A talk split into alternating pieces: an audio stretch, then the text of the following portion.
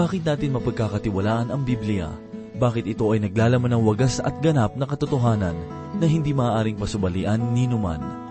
Bakit ito ang kapamahalaan ng bawat pagtuturo sa pangangaral ng kaligtasan at kabanalan? Sagutin natin ang mga katanungan na ito sa unang kabanata ng ikalawang Pedro. Ito po ang mensaheng ating pagbubulay-bulayan sa oras na ito dito lamang po sa ating programa, Ang Paglalakbay. Walang hangganan, hindi magbabago habang panahon Ang iyong salita, Panginoon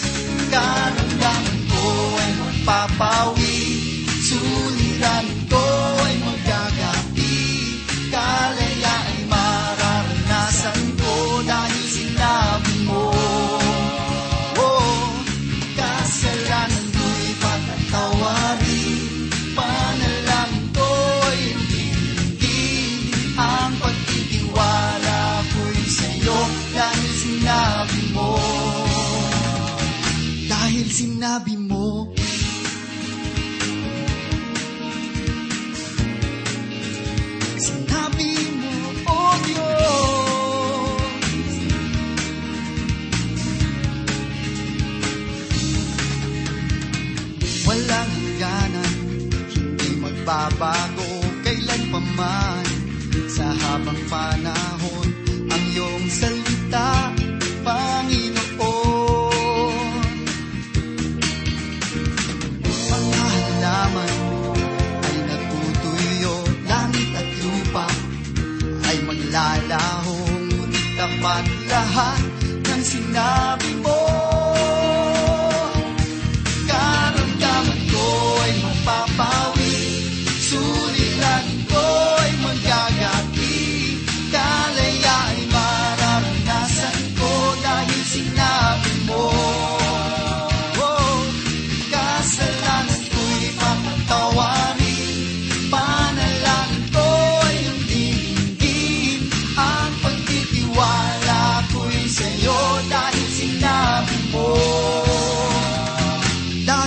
sinabi mo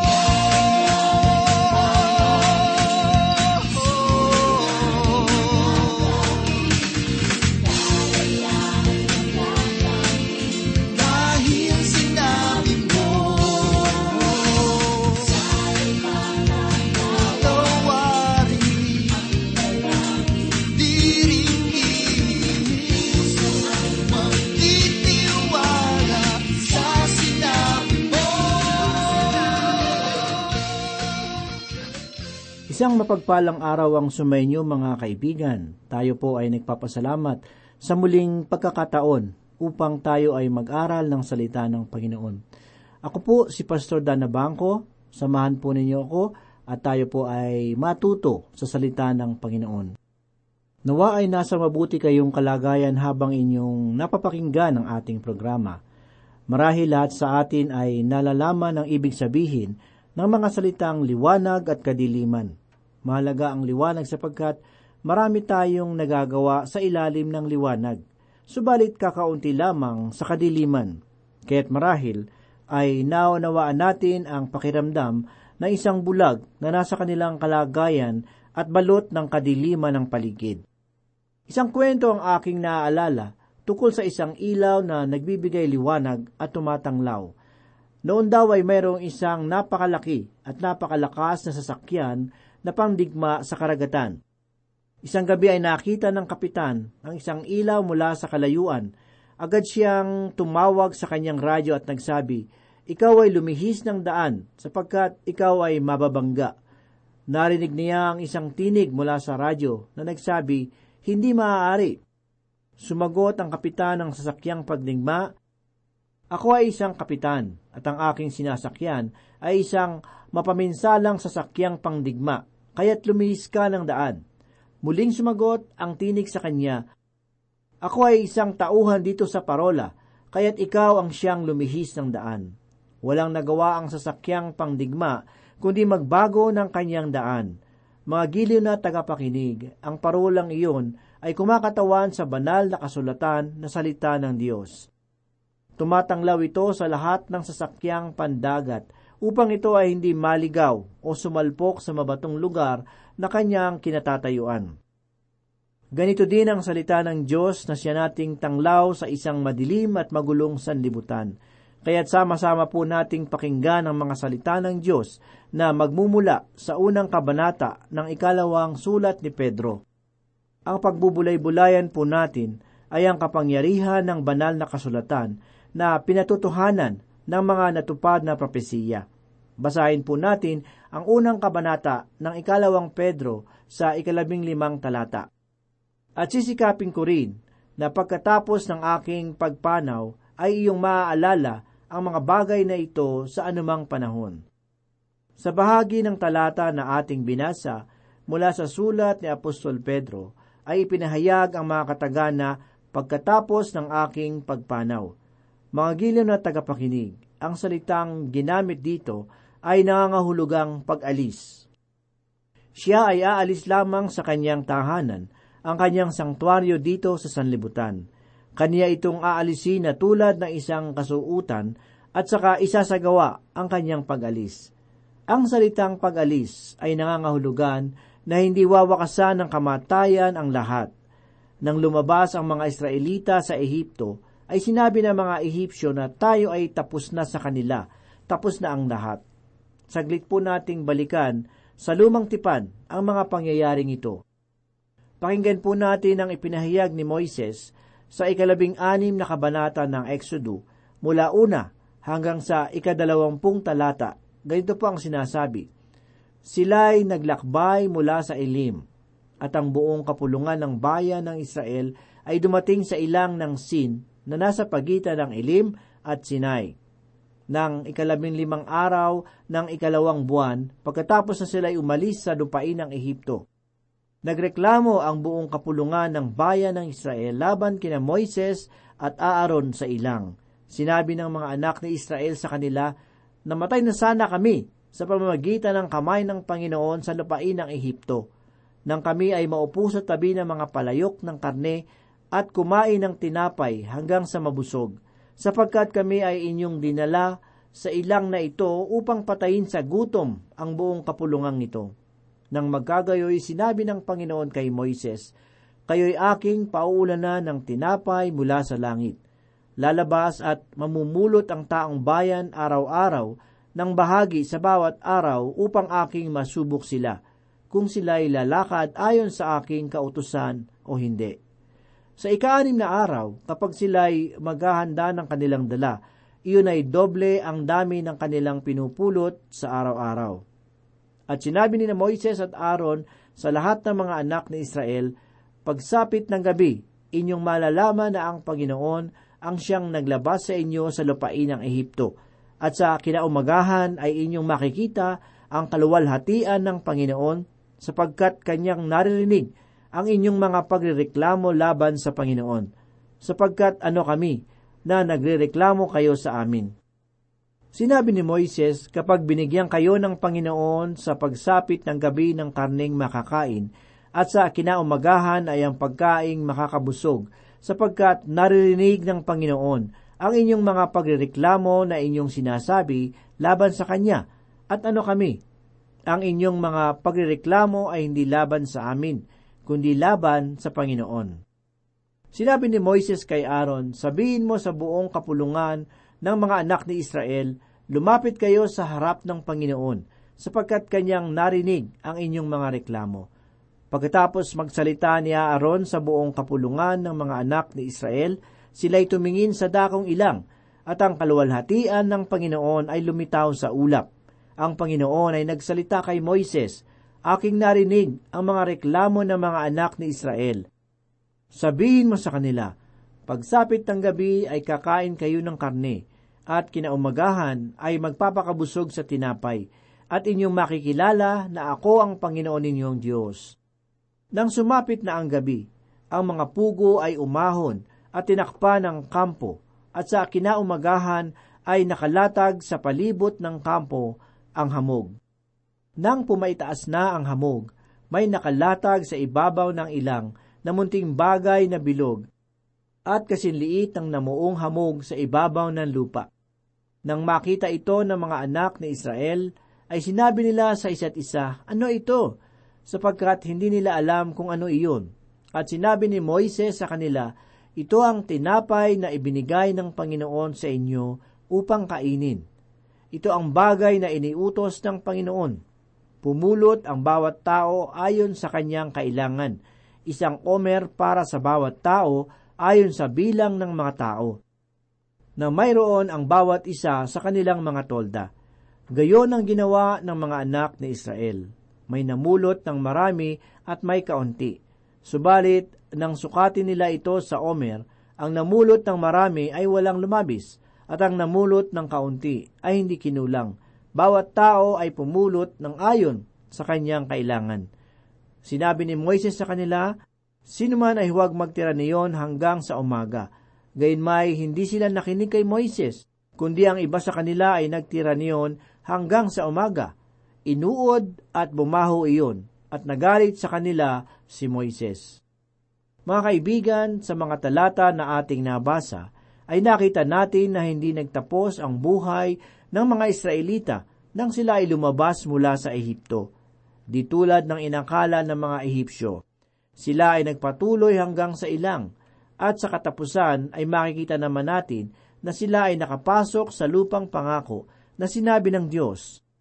Para kay Apostol Pedro, ang kamatayan ay isa lamang pagalis at hindi ito ang katapusan ng lahat. Ipinahayag din sa bahagi ng talata na ibinabahagi ni Apostol Pedro ang mga pahayag na maaalala ang mga bagay na ito sa anumang panahon. Sinabi lamang ni Apostol Pedro na sa liwanag ng kanyang papalapit na kamatayan ay nais niyang ibahagi sa atin ang ilang bagay upang ito ay ating alalahanin. At ang bagay na nais niyang bigyan diin ay ang katotohanan ng salita ng Diyos. Mayroong dalawang uri ng puwersa sa sanlibutan ngayon. Ang una ay ang puwersa na nagbumula sa gitna at naglalayo sa mga bagay. Ang ikalawa ay ang puwersa na nagmumula sa gitna, subalit hinihigop naman ang mga bagay sa labas nito. Kung mailalarawan natin sa ating mga isip na ang puwersang iyon sa gitna ay ang salita ng Diyos, ito ang bagay na humihila sa atin palayo sa panuntunan ng sanlibutan.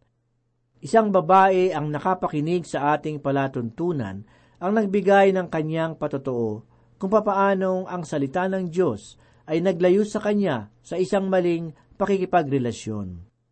Naipahayag na ni Apostol Pedro na dapat nating tiyakin ang ating pagkatawag at nais niyang ipaalam sa atin na mayroon tayong kapangyarihan na maaari nating sandigan.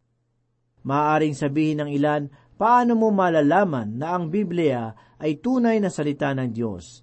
Sa ikalabing anim na talata ay ganito ang pahayag ni Apostol Pedro, sapagkat kami ay hindi sumusunod sa mga katang-isip na ginagawang may kautusan ng aming ipaalam sa inyo ang kapangyarihan at pagdating ng ating Panginoong Heso Kristo. Kundi kami ay mga saksing nakakita ng kanyang kadakilaan. Ito ang bagay na pinakamahalaga na dapat nating malaman. Sinabi ni Apostol Pedro na sapagkat kami ay hindi sumunod sa mga katang-isip.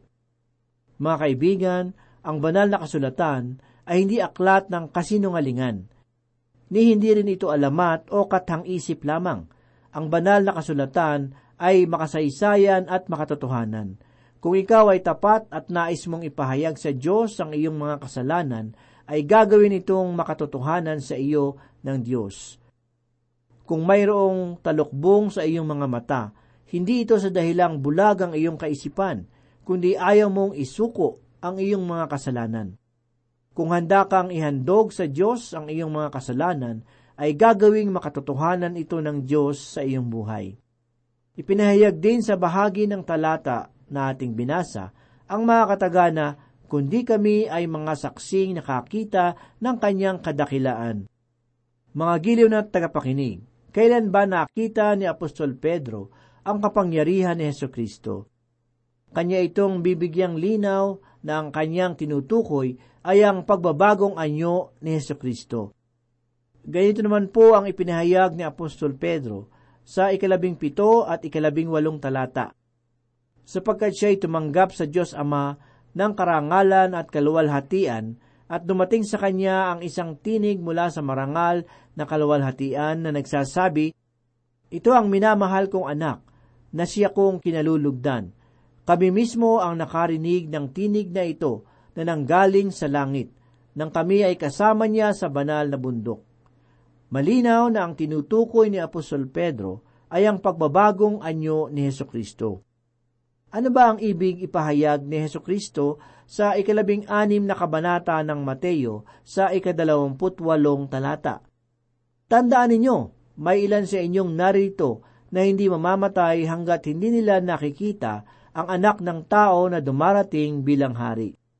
Ang mga pahayag ni Kristo na ating binasa ay inangkin ng ilang mga tao na ang kaharian na naitatag na sa panahong kasalukuyan. Sa pagpapatuloy ng pahayag ni Yesu Kristo, ay makikita naman natin ang ikalabing pitong kabanata na sulat ni Mateo sa una hanggang ikasyam na talata, ang mga pahayag na pagkaraan ng anim na araw, isinama ni Jesus si Pedro at ang magkapatid na Santiago at Juan, at sila'y umakyat sa isang mataas na bundok. Habang sila'y naroroon, nakita nilang nagbago ang anyo ni Jesus. Nagliwanag na parang araw ang kanyang mukha at nagningning sa kaputian ang kanyang damit. Nakita na lamang ng tatlong alagad, sina Moises at Elias, na nakikipag-usap kay Jesus. Sinabi ni Pedro kay Jesus, Panginoon, mabutit naririto kami. Kung gusto ninyo, gagawa ako ng tatlong kubol, isa para sa inyo, isa para kay Moises at isa para kay Elias. Habang nagsasalita pa si Pedro, nililiman sila ng napakaliwanag na ulap. Mula rito'y may tinig na nagsabi, Ito ang minamahal kong anak na lubos kong kinalulugdan. Pakinggan niyo siya. Nang marinig ng mga alagad ang tinig, labis silang natakot at nagpatira pa. Ngunit nilapitan sila ni Jesus at hinawakan. Tumayo kayo, Huwag kayong matakot, sabi niya. Nang tumingin sila, si Jesus na lamang ang kanilang nakita. Habang sila'y bumababa sa bundok, iniutos sa kanila ni Jesus, huwag ninyong sasabihin kanino man ang inyong nasaksihan hanggat hindi muling nabubuhay ang anak ng tao. Mga giliw na tagapakinig, ang pagbabagong anyo ni Heso Kristo ay isang maliit na paglalarawan ng kaharian. Sa pangyayaring iyon, ay naroroon sina Elias at Moises na kasama ni Heso Kristo. Si Moises ay simbolo ng mga kautusan sa lumang tipan. Si Elias naman ay kumakatawan sa mga propeta ng lumang tipan. Ano kaya ang kanilang pinag-uusapan? Kanilang pinag-uusapan ang kamatayan ni Heso Kristo, ang pag-alis niya sa silid ng sanlibutan at pagtungo roon sa harapan ng kanyang amang nasa langit. Iyon ang mga bagay na kanilang isinulat sa lumang tipan, at iyon ang mga bagay na kanilang tinatalakay sa pagbabagong anyo ni Heso Kristo. Naroon din ang tatlong alagad sa pagbabagong anyo ni Heso Kristo, sina Pedro, Santiago at Juan. Kanilang kinakatawan ang mga buhay na mananampalataya. Sina Moises at Elias ay simbolo naman noong mga namatay na mananampalataya sa lumang tipan. Hindi pa umiira lang simbahan ng panahong iyon. Subalit ang tatlong alagad ay simbolo noong mga unang mananampalataya. Sila ay tinawag ng mga apostol. Kaya't ang pagbabagong anyo ni Yesu Kristo ay nagbibigay sa atin ng maliit na larawan ng paparating na kaharian. Matapos ang pagbabagong anyo ni Yesu Kristo, ay agad na bumaba ang mga alagad mula sa bundok at natagpuan nila roon ang isang lalaki na mayroong anak na inaalihan ng masamang espiritu. Pakinggan po natin ang pahayag ni Mateo tungkol dito sa ikalabing pitong kabanata mula ikalabing apat hanggang ikadalawamput isang talata na nagsabi nang sila'y makabalik, napakaraming tao ang kanilang nadatnan. Lumapit kay Jesus ang isang lalaki at lumuod ito sa harap niya at nagsabi, Ginoo, maawa po kayo sa anak ko. Siya po'y may epilepsiya at lubang nahihirapan kapag sinusumpong. Madalas po siyang mabuwal sa apoy o kaya'y mahulog sa tubig. Dinala ko po siya sa inyong mga alagad, ngunit siya ay hindi nila mapagaling. Sumagot si Jesus, lahing napakasama at walang pananampalataya. Hanggang kailan ako dapat manatiling kasama ninyo? Hanggang kailan ko kayo pagtitiisan? Dalhin niyo rito ang bata. Inutusan ni Jesus ang demonyo na lumabas sa bata at ang bata ay gumaling agad. Pagkatapos, lumapit ang mga alagad at tinanong si Jesus nang wala ng ibang nakakarinig. Bakit po hindi namin mapalayas ang demonyo? Sumagot siya, dahil sa maliit ang inyong pananampalataya. Tandaan ninyo, kung kayo'y may pananampalataya sa Diyos na sinlaki ng buto ng mustasa, maaari ninyong sabihin sa bundok na ito, lumipat ka roon at ito'y lilipat nga. Tunay na walang bagay na hindi ninyo magagawa. Ang mga alagad ay walang magawa upang tulungan ang batang inalihan ng masamang espiritu. Ang mga nagmamasid na tao ay kinutya ang mga alagad. Iyon mga kaibigan, ang larawan ng ating kasalukuyang panahon. Si Yeso Kristo ay naroon ngayon sa kanan ng Diyos at lahat ng mga mananampalataya mula sa lumang tipan ay kanyang kasama. Tayo naman ay naririto ngayon at namumuhay sa sanlibutan na inaalihan ng masamang espiritu. Kung kayo ay nag-aalinlangan, ay basahin ninyo ang mga pahayag at manood sa inyong telebisyon upang mapatunayan sa inyong mga sarili. Ang simbahan na taglay ang mensahe ng pag-asa at kapangyarihan ay hindi nagawang tumulong sa sanlibutan na balot ng masamang espiritu. Kaya't ang bunga nito ay ang pagkakutya ng mga hindi mananampalataya sa simbahan, sapagkat hindi ginagawa ng mga mananampalataya ang kalooban ng Diyos para sa simbahan. Ipinahayag ni Apostol Pedro na siya ay kasama ni Heso Kristo sa bundok kung saan nagbago ang kanyang anyo. Isa siya sa mga naging saksi. Pagkatapos ay kanyang sinabi ang isang di pangkaraniwang bagay. Sa ikalabing siyam na talata ay kanyang ipinahayag ang ganito. Kaya't mayroong kaming salita ng propesiya na lalong tiyak. Mabuti ang inyong ginawa kung ito'y inyong pagtutuunan ng pansin gaya sa isang ilawan na tumatanglaw sa isang dakong madilim hanggang sa pagbubukang liwayway, at ang tala sa umaga ay sumilang sa inyong mga puso. Ipinahayag sa bahagi ng talata na ating nabasa ang mga katagana kaya't mayroong kaming salita ng propesiya na lalong tiyak. Kapag ginamit natin ang salitang propesiya, hindi ibig sabihin ay tinutukoy nito ang mga mangyayari sa panghinaharap – kahit na isa ito sa mga layunin ng propesiya. Ang ibig niyang sabihin ay ang buong banal na kasulatan, sapagkat ipinapahayag niya na ang banal na kasulatan ay mga salita ng Diyos. Bibigyan linaw din ni Apostol Pedro sa mga susunod na talata na ang mga propeta ay higit pa sa tagasulat na ipinapahayag ng Diyos, sapagkat ipinapahayag din nila ang kanilang mga karanasan at nararamdaman. Gayunman ay buo pa rin naipahayag ng Diyos ang kanyang salita sa mga tao na sumulat ng banal na kasulatan. Ito ang bagay kung bakit ito naging isang mapaghimalang aklat. Hindi lamang banalang salita ng Diyos, kundi ito rin ay may kalikasan din ng tao. Tulad ito ni Heso Kristo, na parehong tunay na Diyos sa tao.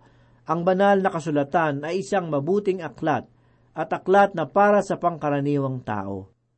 Tinatalakay nito ang tungkol sa buhay dito sa sanlibutan na ating ginagalawan ay nakikipag-usap sa atin ng Diyos sa isang wika na naunawaan ng lahat.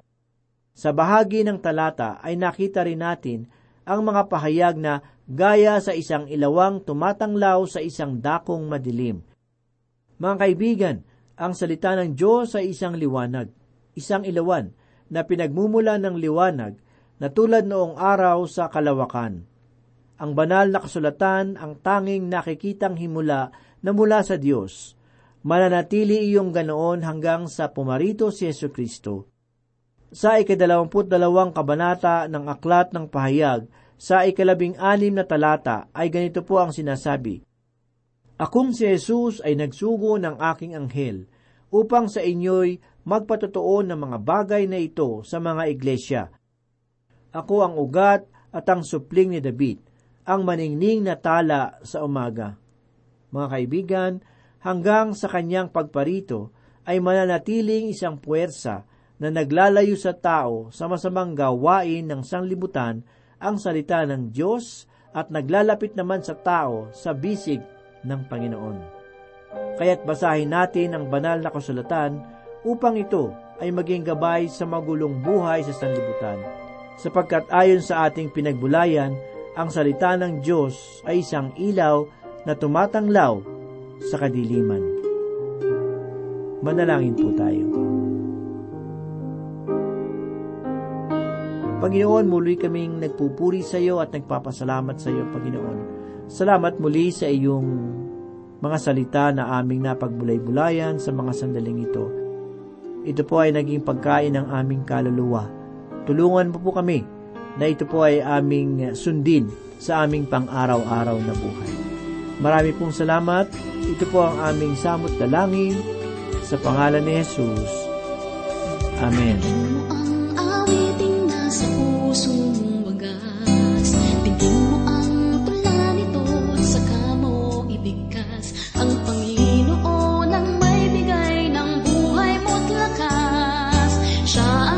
दिखौना